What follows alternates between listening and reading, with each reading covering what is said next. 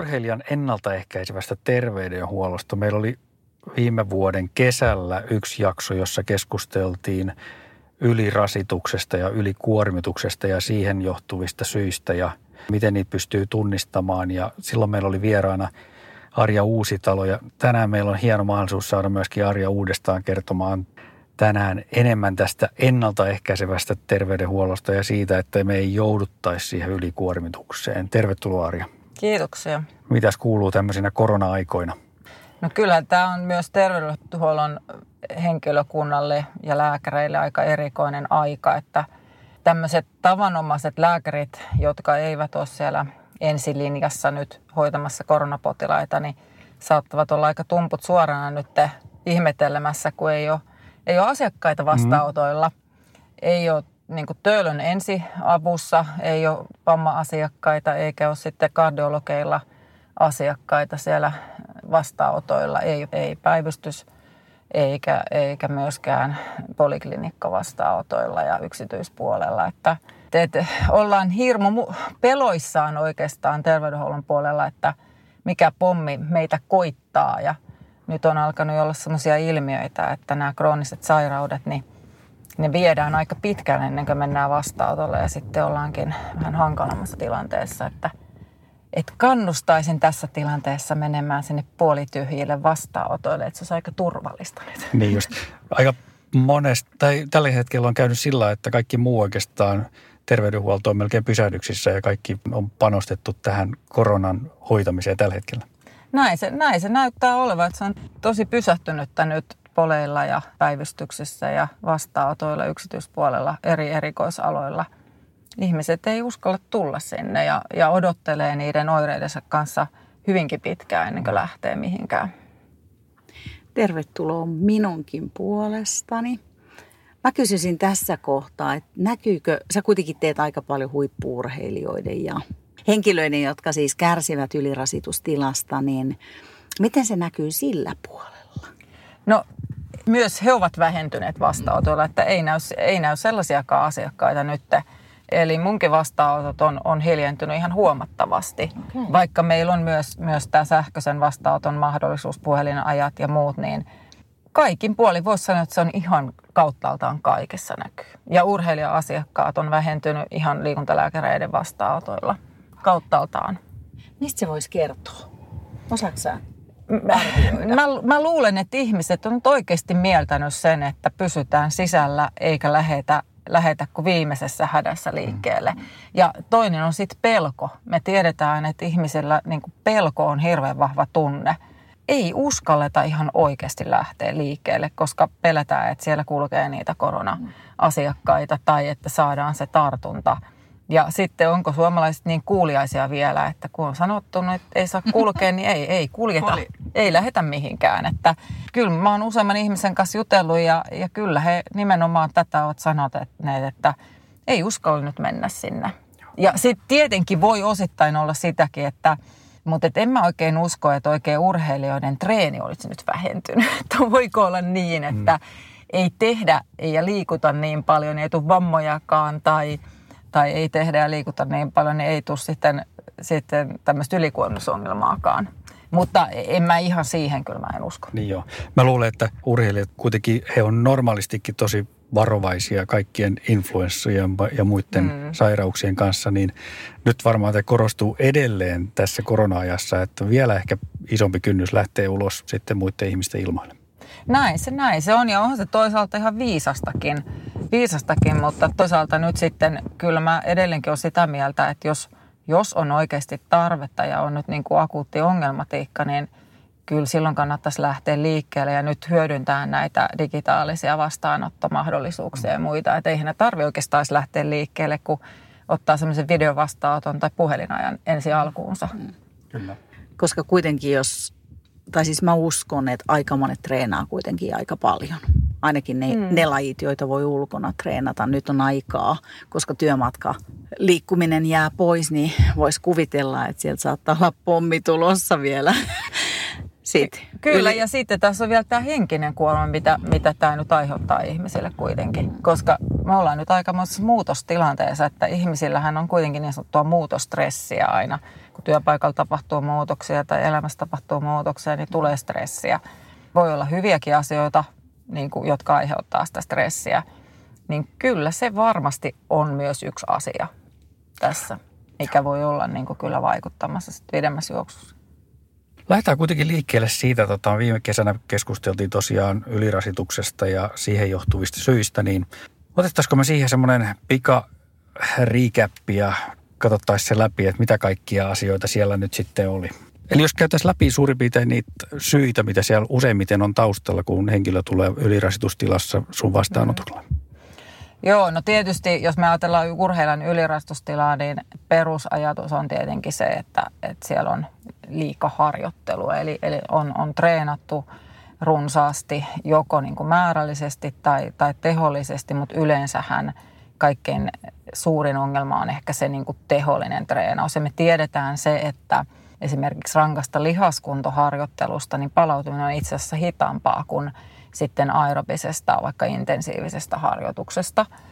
Eli lihaskuntoharjoituksesta palaudutaan hitaammin ja lihakset palautuu niin kuin hitaammin. Sitten seuraavaksi hitaimmin palaudutaan tämmöisestä intensiivisestä harjoituksesta, joka on tietysti kestollisesti ollut vielä sitten pidempi. Ja sitten tulee tietysti samassa juoksussa nämä hyvin pitkät suoritukset. Ja, eli se niin kuin riippuu se palautuminen siitä, että minkälaista treeniä tehdään.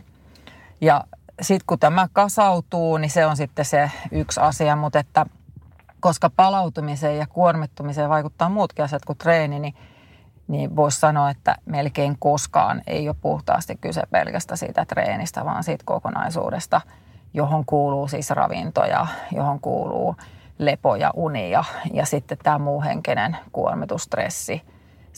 Ja sitten toki meillä on sitten vielä se ihminen sinällään se, että onko se terve vai sairas lähtökohtaisesti.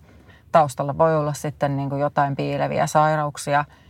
Ja hirmu usein itse asiassa jopa saattaa noin 30%:skin olla taustalla semmoinen, että siellä on ollut joku sairaus, siis infektiosairaus, josta ei sitten niin kuin, jotain jo hoidettu sillä tavalla, että on lähdetty liian äkkiä liikkeelle. Tai on sitten piilevän sairauden kanssa harjoiteltu. Ja sitten se jää niin kuin päälle, jolloin palautumiskyky heikkenee ja sitten kun siihen tavallaan päälle treenataan, niin voi olla, että se tilanne jatkuu kohtuullisen pitkään sen jälkeen, että siitä ei päästäkään eroon. Kuinka helposti päästään kiinni sit niihin syihin, että mikä siellä voisi olla taustalla? No se onkin aika kousikkaampi kysymys ruveta niitä kaivelemaan, että se on oikeastaan aika systemaattista niin kuin mitä siihen pitäisi niin kuin käyttää. Eli oikeasti käydä läpi ne asiat kaikki, mitkä voi olla siellä taustalla. Että ensimmäinen tietysti, jos ajatellaan lääkärinä, niin ensimmäinen tapa on se, että haastatellaan niin kuin asiakas mahdollisimman hyvin ja käydään läpi ne asiat. Ja useinhan itse olen havainnut sen, että jos mä vaan kysyn, että syötkö sä hyvin, niin ei se kyllä niin kuin riitä. Eli mun pitää käydä yksityiskohtaisesti kaikki asiat niin kuin läpi. Ja usein mä käyn läpi sen silleen, että käydään hänen tyypillinen päivä läpi, että lähdetään ihan siitä aamusta, mihin aikaa herää ja milloin syö ja milloin treenaa. Ja sieltä alkaa usein paljastua sellaisia juttuja, mitkä sitten selittää näitä asioita. Ja sitten tietysti niin kuin se, että haastatellaan nämä kaikki myös unet, niin sitten tietysti aika usein ihmiset tulee nykyään niin kuin erilaisten mittarien kanssa ja näyttää niin kuin harjoituspäiväkirjaa tai sähköstä tai sitten näyttää jotakin unirekisteröintilaitetta tai, niin kuin, tai sitten näitä palautumiskoreja tai jotain muuta, vaikka ortostaattisen kokeen sykekäppyröitä ja arvoja, että tietysti siitäkin pääsee jo niin hyvälle asiaan, mutta ainahan niissäkin voi olla sitten virheitä. Että niihin pitää suhtautua tietysti pienellä varauksella, mutta et niin kuin joka tapauksessa. Ja sitten, eli ainut tapa tavallaan päästä jyvälle siitä on niin kuin haastatella se asiakas ensisijaisesti. Ja sitten seuraavaksi tietysti tehdään tutkimuksia vielä sen lisäksi. Jos nyt sitten on henkilö, joka haluaisi välttää tämän edellä kuvatun tilanteen eikä joutua vielä ihan tommoseen tilanteeseen, niin silloin puhutaan jonkunnäköisestä ennaltaehkäisevästä toimenpiteistä, niin mitä kaikkea siellä sitten on, mitä voisi lähteä miettimään esimerkiksi urheilijasta, jos on kyse? Joo, no ensin mä sanoisin, että mitä tämä ennaltaehkäisevä terveydenhuolto oikeastaan edes onkaan, että itse asiassa meillähän niin kuin lääketieteen puolella niin oikeastaan sitä ennaltaehkäisevää terveydenhuoltohan pitäisi tehdä niin kuin jokaisella erikoisalalla jollain tavalla, mutta todellisuudessahan se on niin, että meidän terveydenhuolto perustuu tosi paljon siihen sairauksien hoitoon, vaikka sen nimi onkin terveydenhuolto, mikä kuulostaa ihan hullulle, että sehän pitäisi olla sairauskiseen hoitokeskus eikä terveyskeskus. Mutta näin se vaan on. Eli pieni osa on vaan ihan oikeasti sitä ennaltaehkäisevää otetta. Tietysti meillä on neuvolat ja tämän tyyppiset paikat, missä sitä pitäisi niin kuin tehdä. Mutta sitten esimerkiksi ajatellaan meidän vakuutusjärjestelmää ja tämmöistä, niin kun ihminen menee vastaanotolle, niin eihän se saa sellaista ennaltaehkäisevästä käynnistä niin kuin minkäänlaisia korvauksia. Ja jos me oikeasti mietitään nyt näitä erikoisaloja, niin mitkä erikoisalat oikeasti tekee ennaltaehkäisevää terveydenhuoltoa, niin on työterveyshuollon, niin kuin ihan lakisääteisesti sanottu, että heidän pitäisi nimenomaan keskittyä sellaiseen. Ja toinen on sitten niin kuin liikuntalääketiede, joka niin kuin siihen luonteeseen kuuluu ja se niin kuin semmoinen ennaltaehkäisevä malli. Ja tietysti se ensinnäkin, että me ollaan ehkä vasta viime vuosina enemmän ruvettu ajattelemaan, että meidän pitäisi niin kuin tehdä enemmän tämmöistä ennaltaehkäisevää terveydenhuoltoa ja tajuttu se asia ja niin kuin ehkä tunnustettukin sen niin kuin tämmöinen ihan oma paikka siinä. Mutta se on erittäin huonosti edelleen saatu implementoitua terveydenhuoltoon ja toivon tietysti tulevaisuudessa, että se aina vaan paranisi. Ja nyt liikuntalääketieteen puolesta tehdään tietysti niin kuin ehkä etunenässä jopa, voisiko sanoa, niin kuin urheilijoiden terveydenhuollon suhteen. Ja toinen on siis tietysti työterveyshuolto, missä sitä pitäisi tehdä. Ja jos nyt mietitään sitten tätä ylikuormitustilaa-asiaa, niin siinähän nyt ehdottomasti kaikkein järkevintä olisi niin kuin se, että me ennaltaehkäistäisiin se, koska niin kuin se on todella vaikea hoitoinen tilanne, sit jos me joudutaan tämmöiseen ihan ylikuormitusoireyhtymätasoiseen ongelmatiikkaan, josta palautuminen voi niin kuin tutkimusraporttienkin mukaan kestää siis useita vuosia, saattaa kestää 3, 4, 5 vuotta. Ja siinä loppuu monesti ihmisellä usko ja se lopettaa yleensä hirmu usein sitten sen lupaavankin urheilijan uran. Ja sitten toisaalta, että jos me päästäisiin kiinni siinä vaiheessa, kun ollaan tässä alkuvaiheessa edes viimeistään, niin silloin säästytään muutamien viikkojen levolla, mikä voisi nyt ehkä kuulla jo normaaliin niin kuin tämmöiseen periodisaatioonkin.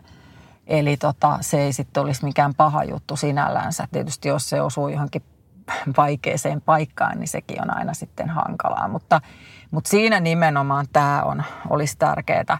Ja mä ajattelin sitä sillä tavalla, että meidän pitäisi tehdä sitä niin kuin systemaattisesti ja hallitusti, että kun me tiedetään ne asiat, mitkä siihen ylikuormitukseen johtaa, niin ne on niitä asioita, mitä meidän pitäisi niin kuin kontrolloida siinä ennaltaehkäisyn puitteissa. Ja se, että siitä on paljon niin kuin mietitty, että mitkä työkalut siinä sitten voisi olla.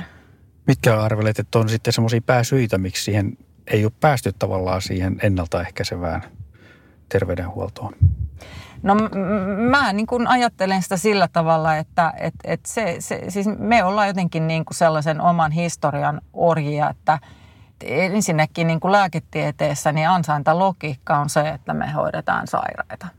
Tämä on valittava niin kuin tosiasia, että niin kuin että jos vaikka urheilijalla on niin kuin vakuutus ja se niin kuin maksaa itse sen käyntinsä, niin kuin lääkärikäyntinsä, ellei sillä ole niin kuin vaikka jotakin lääkäriä, joka on niin kuin joukkueen tai seuran tai joku tämmöinen terveydenhuollon työntekijä, joka sitten tekee sitä hommaa siis ihan sen takia, että se on siinä mukana ja saa siitä ehkä sitten jotain kuukausikorvausta tai jotain muuta urakkakorvausta, niin silloinhan se ei välttämättä saa siitä käynnistä mitään, jos ei se ole sairaskäynti.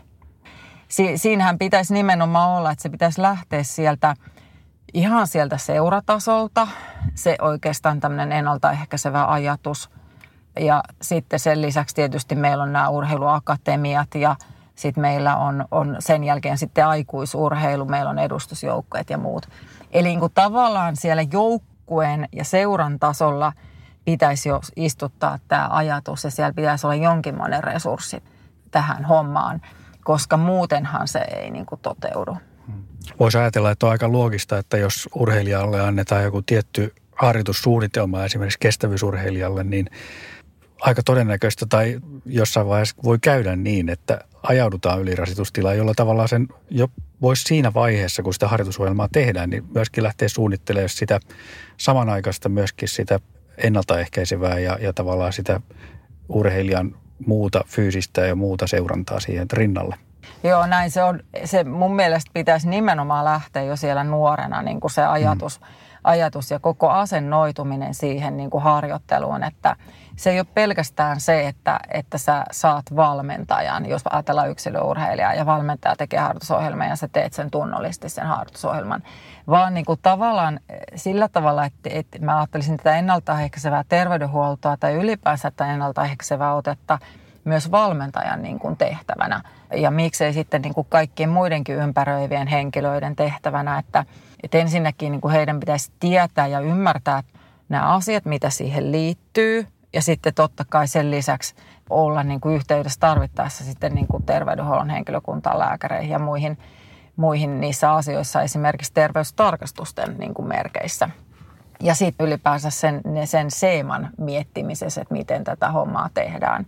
Mutta niin se, että sille urheilijalle niin samanaikaisesti, kun sille annetaan se harjoitusohjelma, niin sille niin myös opastetaan se, että jotta sä voit harjoitella, niin sun pitää syödä riittävästi, uni on tärkeä ja sitten katsotaan ihan sitä päivärytmiä, miten se harjoittelu istuu siihen kaikkeen muuhun opiskeluun, koulunkäyntiin, työssäkäyntiin ja siihen muuhun elämäntilanteeseen. Et mietitään sitä niin viikoittaista päivittäistä harjoitusohjelmaa niin kuin siltä kannalta myös.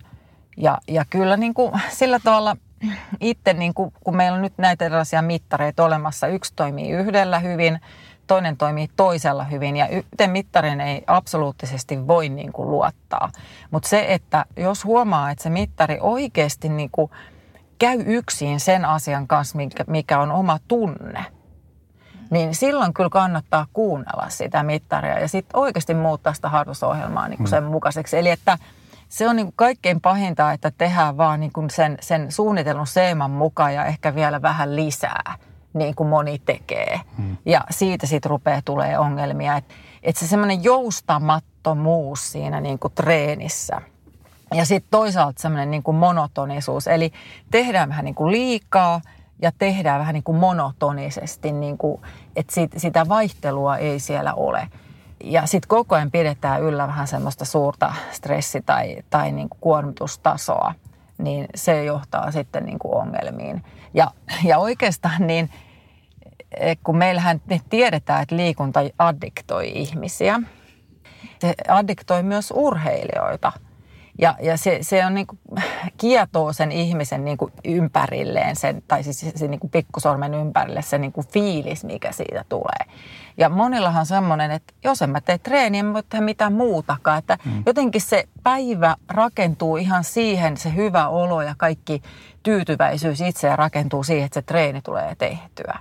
Ja mä ymmärrän sen täysin ja se on ihan normaalia, mutta jotenkin sitä pitäisi pystyä hallitsemaan. Että se ei niin kuin voi olla se driveri pelkästään, että mä menen treeniin, vaikka se ei ole niin kuin sillä tilanteessa järkevääkään. Että pitäisi niin kuin pystyä aistimaan se, että onko mä niin kuin siinä kunnossa mun kannattaa treenata vai ei. Ja sit se, että mikä on nyt ihan oikeasti, voisiko sanoa, että todettu parhaimmaksi mittariksi, on kuitenkin se oma tunne suhteessa siihen, mitä tekee. Ja hirvittävän moni jättää laittamat siihen päiväkirjaansa sen merkinnän siitä, että miltä tämä treeni nyt tuntui. Ja se niin kuin rasitustaso siitä treenistä, että meillähän on olemassa tämmöinen porkin asteikko esimerkiksi, niin kuin mitä rasituskokeissa käytetään, tai sitten voisi ottaa jonkun muunlaisen asteikon itselleen, että mikä se sitten on se niin kuin rasittava taso, kevyt taso, tai niin kuin miltä se treeni minäkin päivänä, vaikka mä tein nyt tunnin rasittavaa harjoitusta ja syke sanoi tätä ja mun tunne oli tämä. Esimerkiksi. Ja sitten kun niitä raakattaisiin, niin että jos siitä sitten vaikka ihan laskettaisiin jotain loadingia, niin siitäkin saataisiin niin jo aika hyvin evästä siihen arviointiin. Kyllä. Joo, ja sitten jos niin vastaa vielä rehellisesti. Niin. Mutta se tietenkin on myös opettelun kohta, että oppii tunnistamaan asioita. Tietenkin olisi hyvä niin kuin lähtökohtaisesti alusta lähtien urheilijalle olemaan rehellinen itselleen ja muille, koska se ei niin kuin johda ikinä mihinkään hyvää, että valehtelee itselleen, mutta valehtelee vielä lisäksi muille. Ja onhan mä niin kuin tietysti lääkärinä nähnyt näitä tapauksia, missä sitten se luottamus tietyllä tavalla puuttuu niin kuin siihen valmentajaan tai ehkä just se istuu se semmoinen addiktoituminen siihen treeniin ja siihen tekemiseen ja luulo siitä, että se on se ainut tapa menestyä, että mä vaan treenaan hirveästi. Ei uskalleta niin kuin myöntää, että mulla ei ole kaikki kohdallaan. Ja sitten ei uskalleta kertoa valmentajalle, koska se kieltää mua treenaamasta. Eli niin kuin tavallaan nämä on sellaisia asioita, mitä pitää ehkä niin kuin jo nuoresta lähtien istuttaa sen urheilijan päähän, että jos sä aiot menestyä, niin tämä tyyli ei niin kuin kanna. Aivan. Arja, sähän oot toiminut yrityksessä, joka on keskittynyt ennakoivaan terveydenhuoltoon. Niin miten sun mielestä meidän terveydenhuolto voisi tutkia paremmin terveydentilaa ennakkoon? Terveydenhuollossa niin se ajatus on se, että me tutkitaan sairautta ja tehdään vaan niitä diagnostisia tutkimuksia.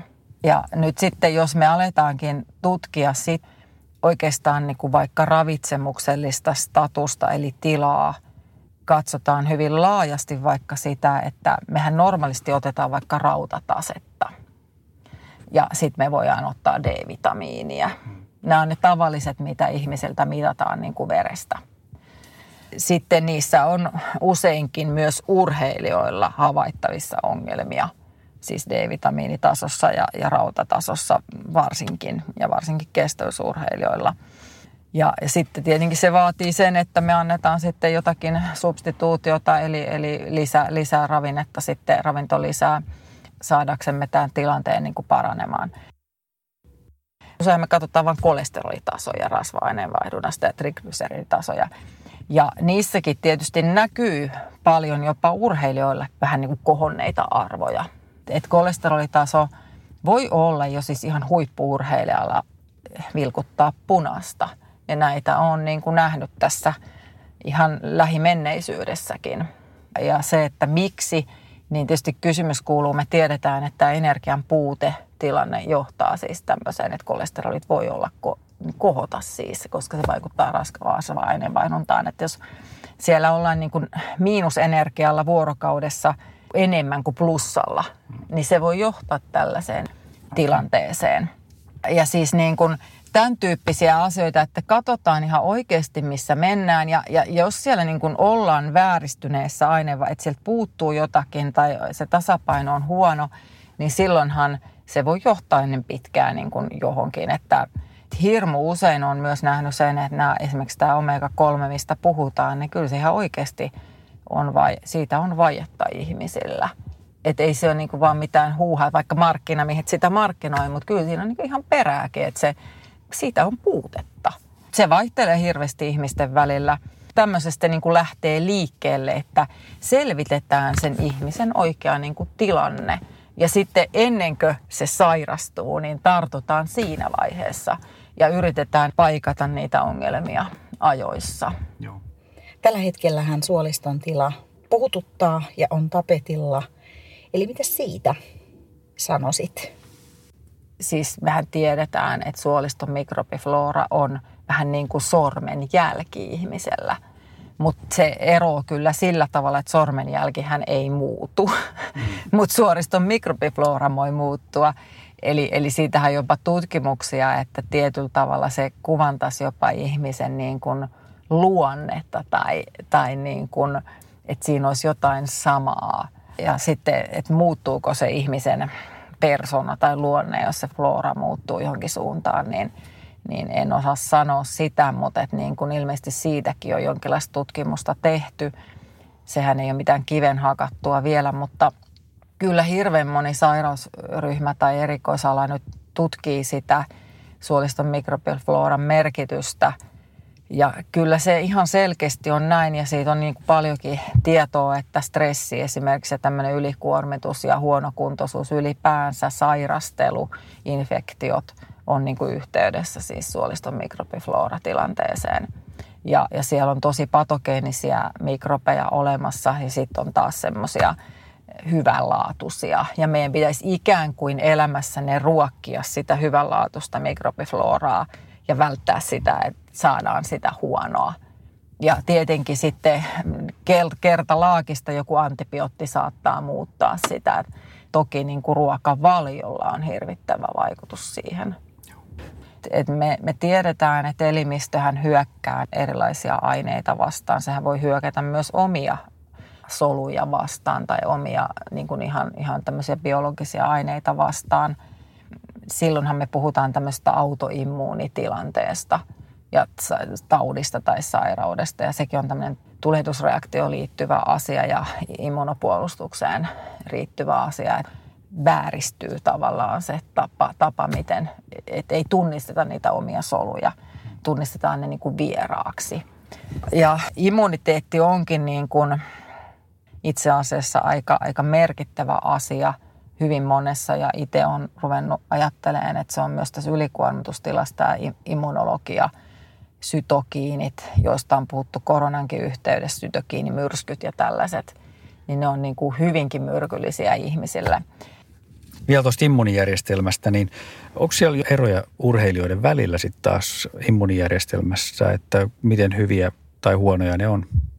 No kyllä joo, siis ihmisellähän on ihan luontaisestikin erilainen immuniteetti. Toisilla on voisiko sanoa nyt vähän niin kuin tietyllä tavalla vahvempi tietyiltä osin ja toisilla on, puhutaan tämmöistä sisäsyntyistä tai synnynnäisestä immuniteetista ja toisilla sitten se on taas vähän toisenlainen ja tietenkin se kyllä sitten rupeaa heti siinä syntymävaiheessa viimeistään niin kuin tämä meidän ympäristö siihen sitten vaikuttamaan siihen immuniteettiin ja siihen järjestelmään. Ja tietysti on nyt niin kuin tiedossa se, että jos me ihminen eläisi jossain niin kuin ihan tyhjössä, että sillä ei ole siellä mitään altisteita, niin eihän se ole hyvä asia, koska sehän ei silloin altistu niille asioille ja sille ei myöskään kasva se sietokyky asioille. Ja me tiedetään tänä päivänä, että kun me altistetaan ihmistä, se myös oppii sietämään se elimistö ja immuniteetti näitä asioita ja kestämään. Ja mehän ollaan nyt erilaisissa elämissä sitten eletty tietysti ja sitä kautta meillä on myös erilainen immuniteetti.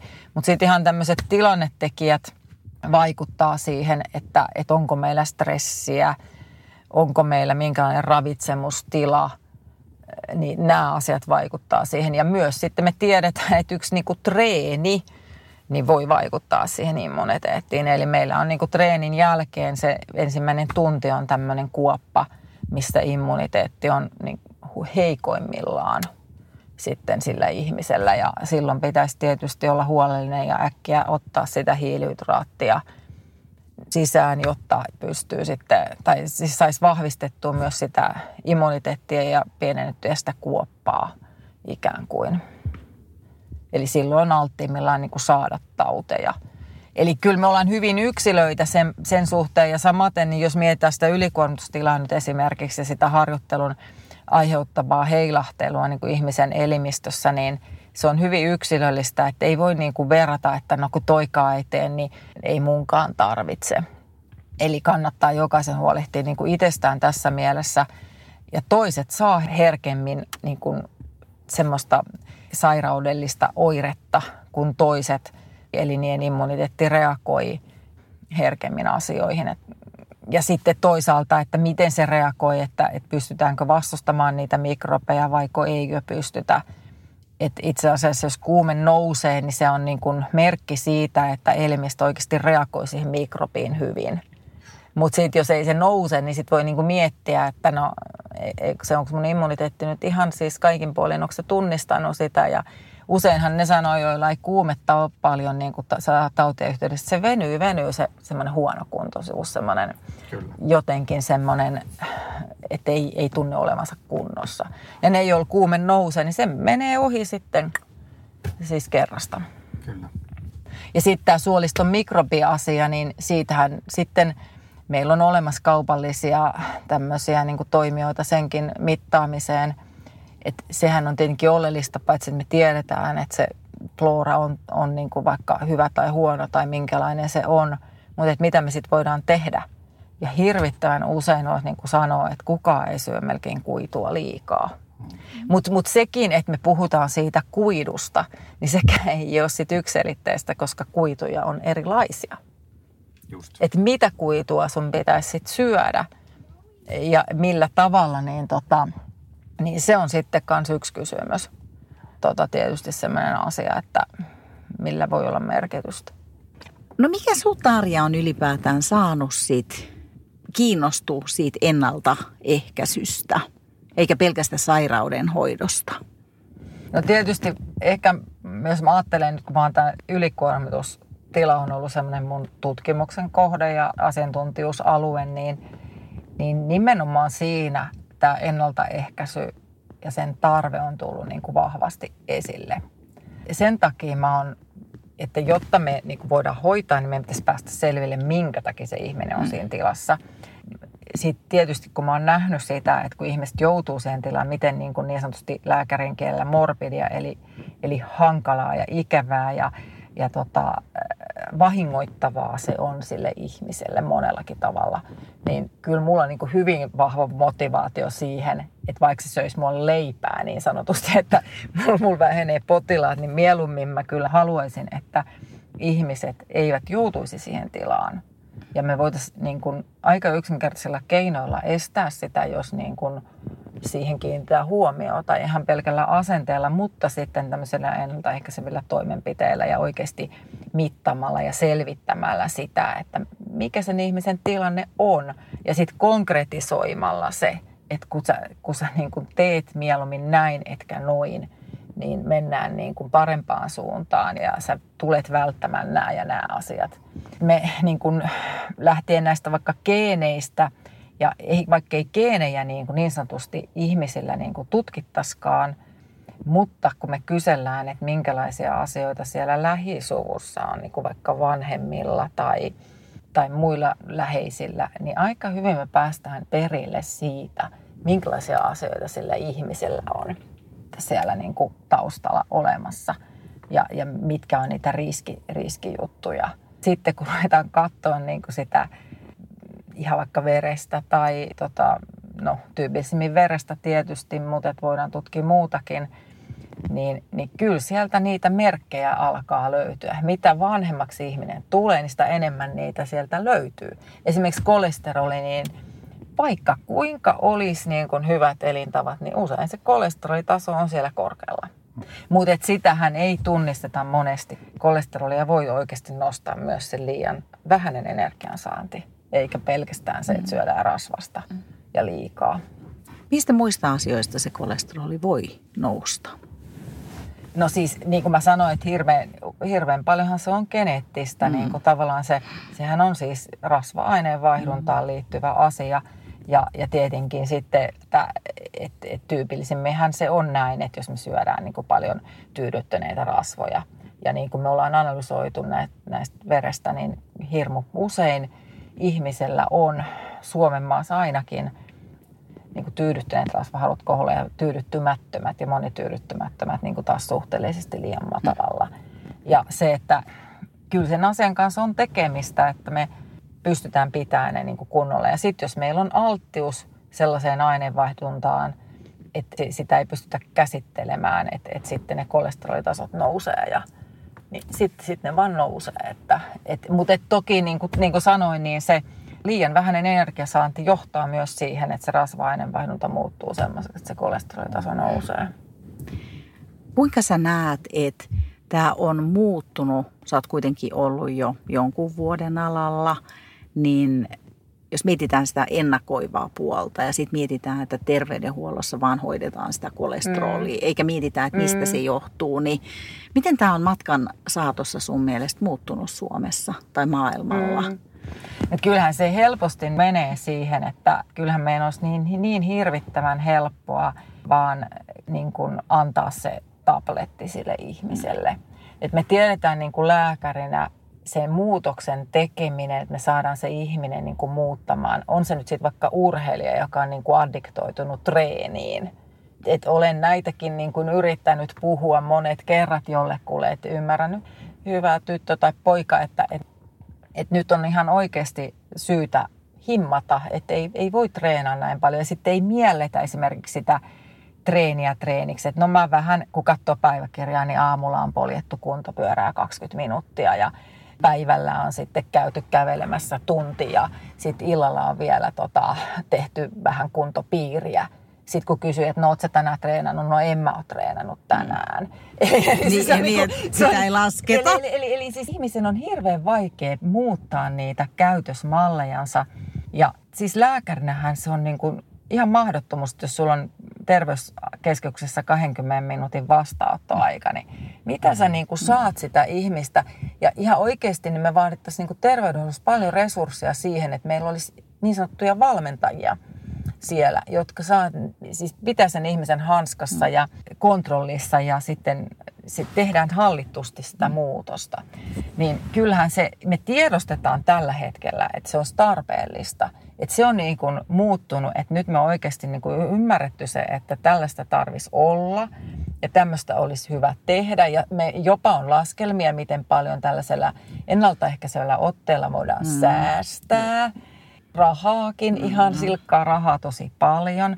Se, että kun me nyt sit pitäisi laittaa vaikka se 1 miljoona jonnekin, niin kyllähän me tapetaan niitä tarpeita. Me pistetään se 1 miljoona nyt sinne, että me hoidetaan niitä sairauksia. Eikä me pistetä sitä 1 miljoonaa siihen, että me pitkällä tähtäimellä nähtäisikin, että kun me tehdään näin, niin tämä säästäisi tulevaisuudessa. Se on niin kuin poliittisessa ja muussa päätöksenteossa niin kuin tosi vaikeaa tätä aivoasentoa niin kuin saada muuttumaan ja löytää sitä ajankohtaa, missä kohdassa me voidaan satsata siihen oikeasti. No jos meidän kuuntelija nyt kuitenkin haluaisi lähteä miettimään sitä ennaltaehkäisyä, niin onko Suomessa paljon toimijoita, jotka tekee sitä? Vai onko se vielä aika lapsen kengissä? No se on toki tosi, jos me ihan katsotaan, että etsitään niin kuin vaikka sitä ennaltaehkäisevän terveydenhuollon nimellä jotakin, vaikka in English tai sitten ihan in Finnish, eli suomeksi tai englanniksi, niin eihän niitä toimipisteitä juurikaan löydy. Ja kyllä se on tosi vähän, kellä on se oikeastaan lähtökohtaisesti se ajatus, että lähdetään tämmöisellä otteella tekemään sitä työtä. Ja siitähän tietenkin, niin kuin mä sanoin silloin jossain vaiheessa, että nämä neuvolathan on sellaisia paikkoja, missä periaatteellisesti pyritään siihen. Ja se on ihan hieno homma, mutta kun se on niin pieni jakso ihmisen elämässä, se neuvolakontrollointikäynti, ja sinne ei jotkut koskaan niin kuin pääse. Ja siitä ollaan niin kuin puhuttu, että pitäisi olla niin kuin samanlainen ote esimerkiksi vaikka työtä tekeville, tai sitten niin kuin samantyyppistä niin kuin ikääntyneille, mutta ei semmoista niin kuin ole vielä käytännössä. Jos sä saisit taikasauvan, niin miten sä näkisit sen tulevaisuudessa? Totta kai kaikkihan lähtee toisaalta koulutuksesta, mutta sitten tietysti rahasta ja sitten toisaalta siitä organisoinnista. Et kyllä mä oon sitä mieltä, että me tarvittaisiin niin kuin tällaisia, tietysti liikuntalääkkeiden erikoisalan osaajana mä toivoisin, että niin kuin tämän erikoisalan ihmisiä voitaisiin niin kuin enemmän palkata esimerkiksi vaikka terveyskeskuksiin. Että olisi tämmöinen niin kuin neuvolatyyppinen paikka missä, ja konsultaatiota, missä niin kuin sitten ihmisiä ohjeistettaisiin.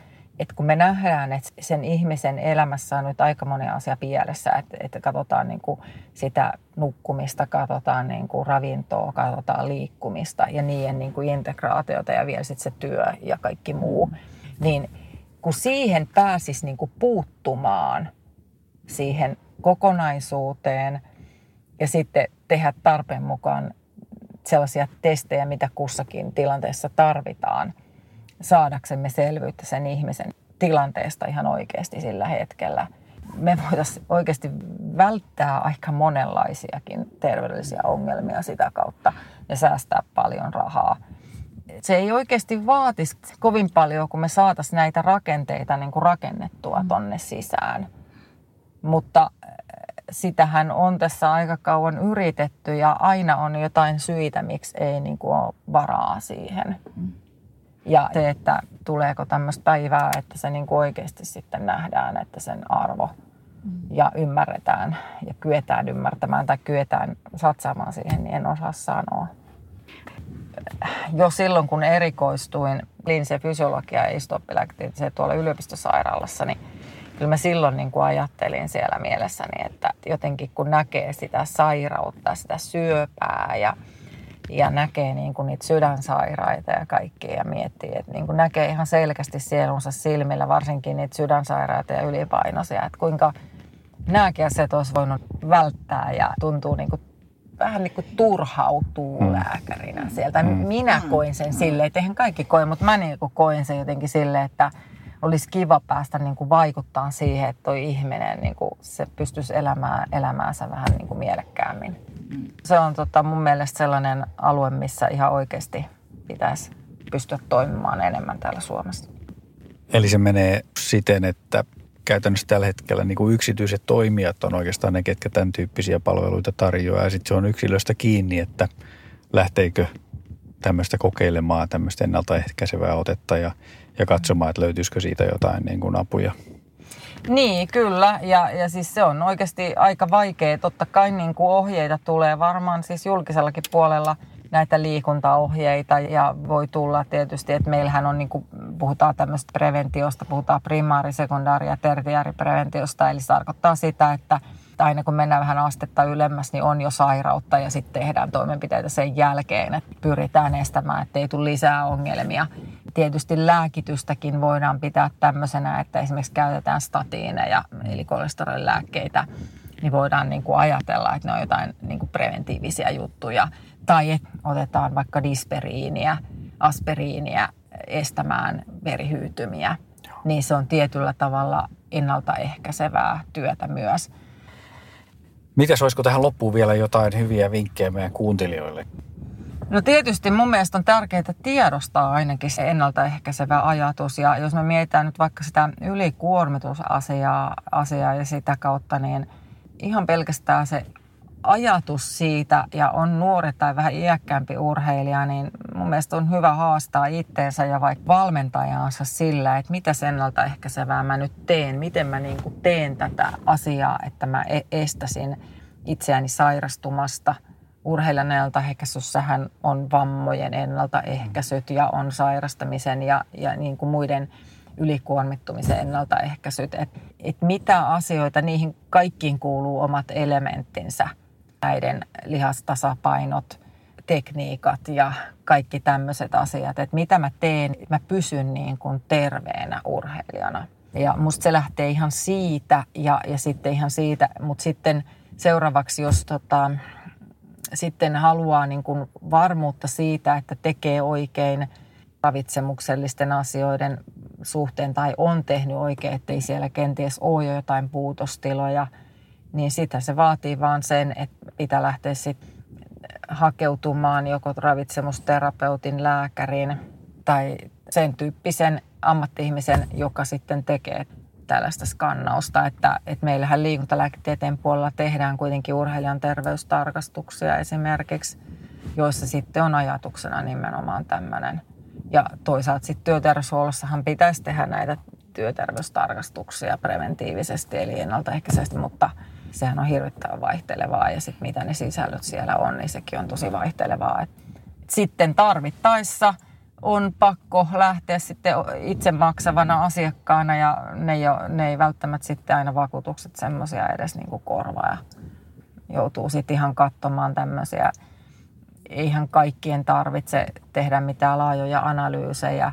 Jos on vähänkään jotain sellaisia ongelmia, mitkä ei paljastu sitten eikä päästä kiinni, että mistä nämä tulee, niin sitten se vaatii vähän sen tyyppistä otetta myös. Mua kiinnostaa vielä se, kun ylirasitustilaan kuitenkin tietyt ihmiset ehkä joutuu helpommin kuin toiset, niin oliko sitä tutkittu, että minkä tyyppiset ihmiset helpommin sairastuu ylikuormitustilaan, voiko sen sanoa näin? Sehän ei ole, että se on miehet tai naiset. Että onko se enemmän siellä luonteen puolella, että joku on liian ankara itselleen tai oliko sitä tutkittu missään kohtaa? Siis, että mikä on tyypillinen henkilö, joka sairastuu ylikuormitukseen? Joo, no siis onhan siitä, niin kuin, meillä ei ole mitään sellaista oikein laajaa epidemiologista niin kuin tutkimusta tämän tyyppistä, koska sen siis ylipäänsä meidän on tosi vaikea tehdä semmoista tämmöisestä aiheesta, koska eihän me samalla tavalla kuin me voidaan ottaa vaikka ihmisiä New Yorkista vaikka 10 000 tai 100 000, niin ei me voida tuosta vaan ottaa 100 000 ylikuormittunutta tai niin kuin 10 000 ylikuormittunutta, että sellainen tutkimus on niin kuin käytännössä vaikeaa, mutta se, että tämä ei tosiaankaan ole sukupuolikysymys, että sekä naiset että miehet siihen joutuu riippuen otoksesta. On välillä enemmän naisia, välillä enemmän miehiä niissä löydöksissä, mutta sitten ei se oikeastaan ole ikäkysymyskään suoranaisesti. Mutta kyllä se on totta, että jos jotain sieltä niin kuin kaivetaan esille, niin kyllä tyypillisimmin se on just nimenomaan tämmöinen luonnekysymys esimerkiksi. Että usein kun kysyy niiltä ihmisiltä, jotka on sitten tällaisessa tilanteessa, niin ne on niin kuin sellaisia myöntää olemansa jonkun verran perfektionistisia ja myöntää olemansa vähän stressaajatyyppejä. Ja nämä on ne kaksi tyypillisintä oikeastaan, mitä sieltä nousee. Niin stressaajatyyppi, ettei ehkä osaa sit ottaa silleen niin lunkisti asioita ja sitten toisaalta tekee hyvin tunnollisesti. Ja sittenhän meillä on psykologian puolella voi sanoa, että toiset ihmiset oikeasti osaa kuunnella paremmin itseänsä ja niin kuin uskoa sitä omaa sisäistä signaaliansa ja toiset ei osaa sitä yhtä hyvin. Ja tällä asialla on kyllä tekemistä, että jotkut joutuu sen niin kuin kantapään kautta opettelemaan ja toiset osaa sen niin kuin varmin jo lähtökohtaisesti. Kyllä se niin kuin tähän liittyy se, että et varmasti sitten niin kuin harjoittelutaustalla on merkitystä, että jos sä et ole luonut sitä harjoituspohjaa kunnolla ja lähdet tekemään hirveästi, niin sillä on merkitystä, että minkälainen niin kuin tausta sulla on siinä.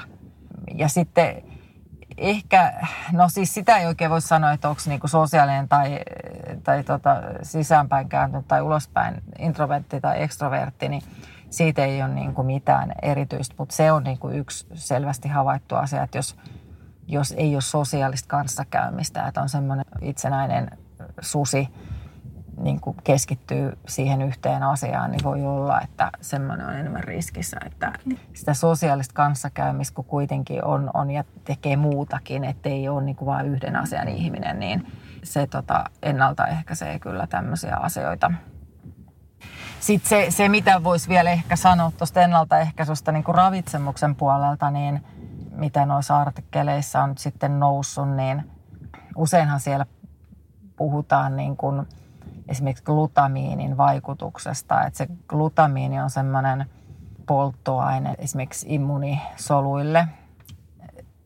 Sitä ehkä voisi hyödyntää sitten joissakin tilanteissa sen glutamiinin ottamista nimenomaan semmoisissa, että jos rupeaa, että siitä ei, mä en voi sanoa, että siitä on mitään selkeää evidenssiä olemassa, mutta teoreettisesti ja jotakin evidenssiä siitä kuitenkin on. Ja toinen on tämä haaraketjuset aminohapot, millä kun me tiedetään, että tämä serotoniini ja tryptofaanilinja, niin sillä on vaikutusta niin kuin väsymykseen kuormituksen aikana. Niin esimerkiksi maratonareilla on niin kuin havaittu semmoista, että tämä haaraketjusten aminohappojen ottaminen tietyssä tilanteessa voisi olla hyödyksi. Joo. Eli valinileusiini ja isoleusiini on sellaisia. Esimerkiksi herassa on niitä paljon. Ja siksi maidostahan puhutaan, että se on hyvä palautusjuoma, mutta että hera-proteiini sisältää niin kuin näitä tällaisia luontaisesti. Että saahan niitä sitten jostain pillereistäkin, mutta että tämmöisiä keinoja, mitä voisi ehkä käyttää, niin on olemassa sitten. Mutta sehän ei meillä ole silti mitään semmoista niin kuin viisasten kiveä, mutta ehkä käyttämällä viksusti tällaisia asioita, niin voisi ehkä estää tai jotakin avittaa sitten näiden asioiden suhteen. Hyvä. Mä haluan kiittää tässä vaiheessa tästä kiinnostavasta haastattelusta taas Arjan kanssa ja myöskin noista vinkkeistä, mitä kuulijat sai. Kiitos. Kiitos teille.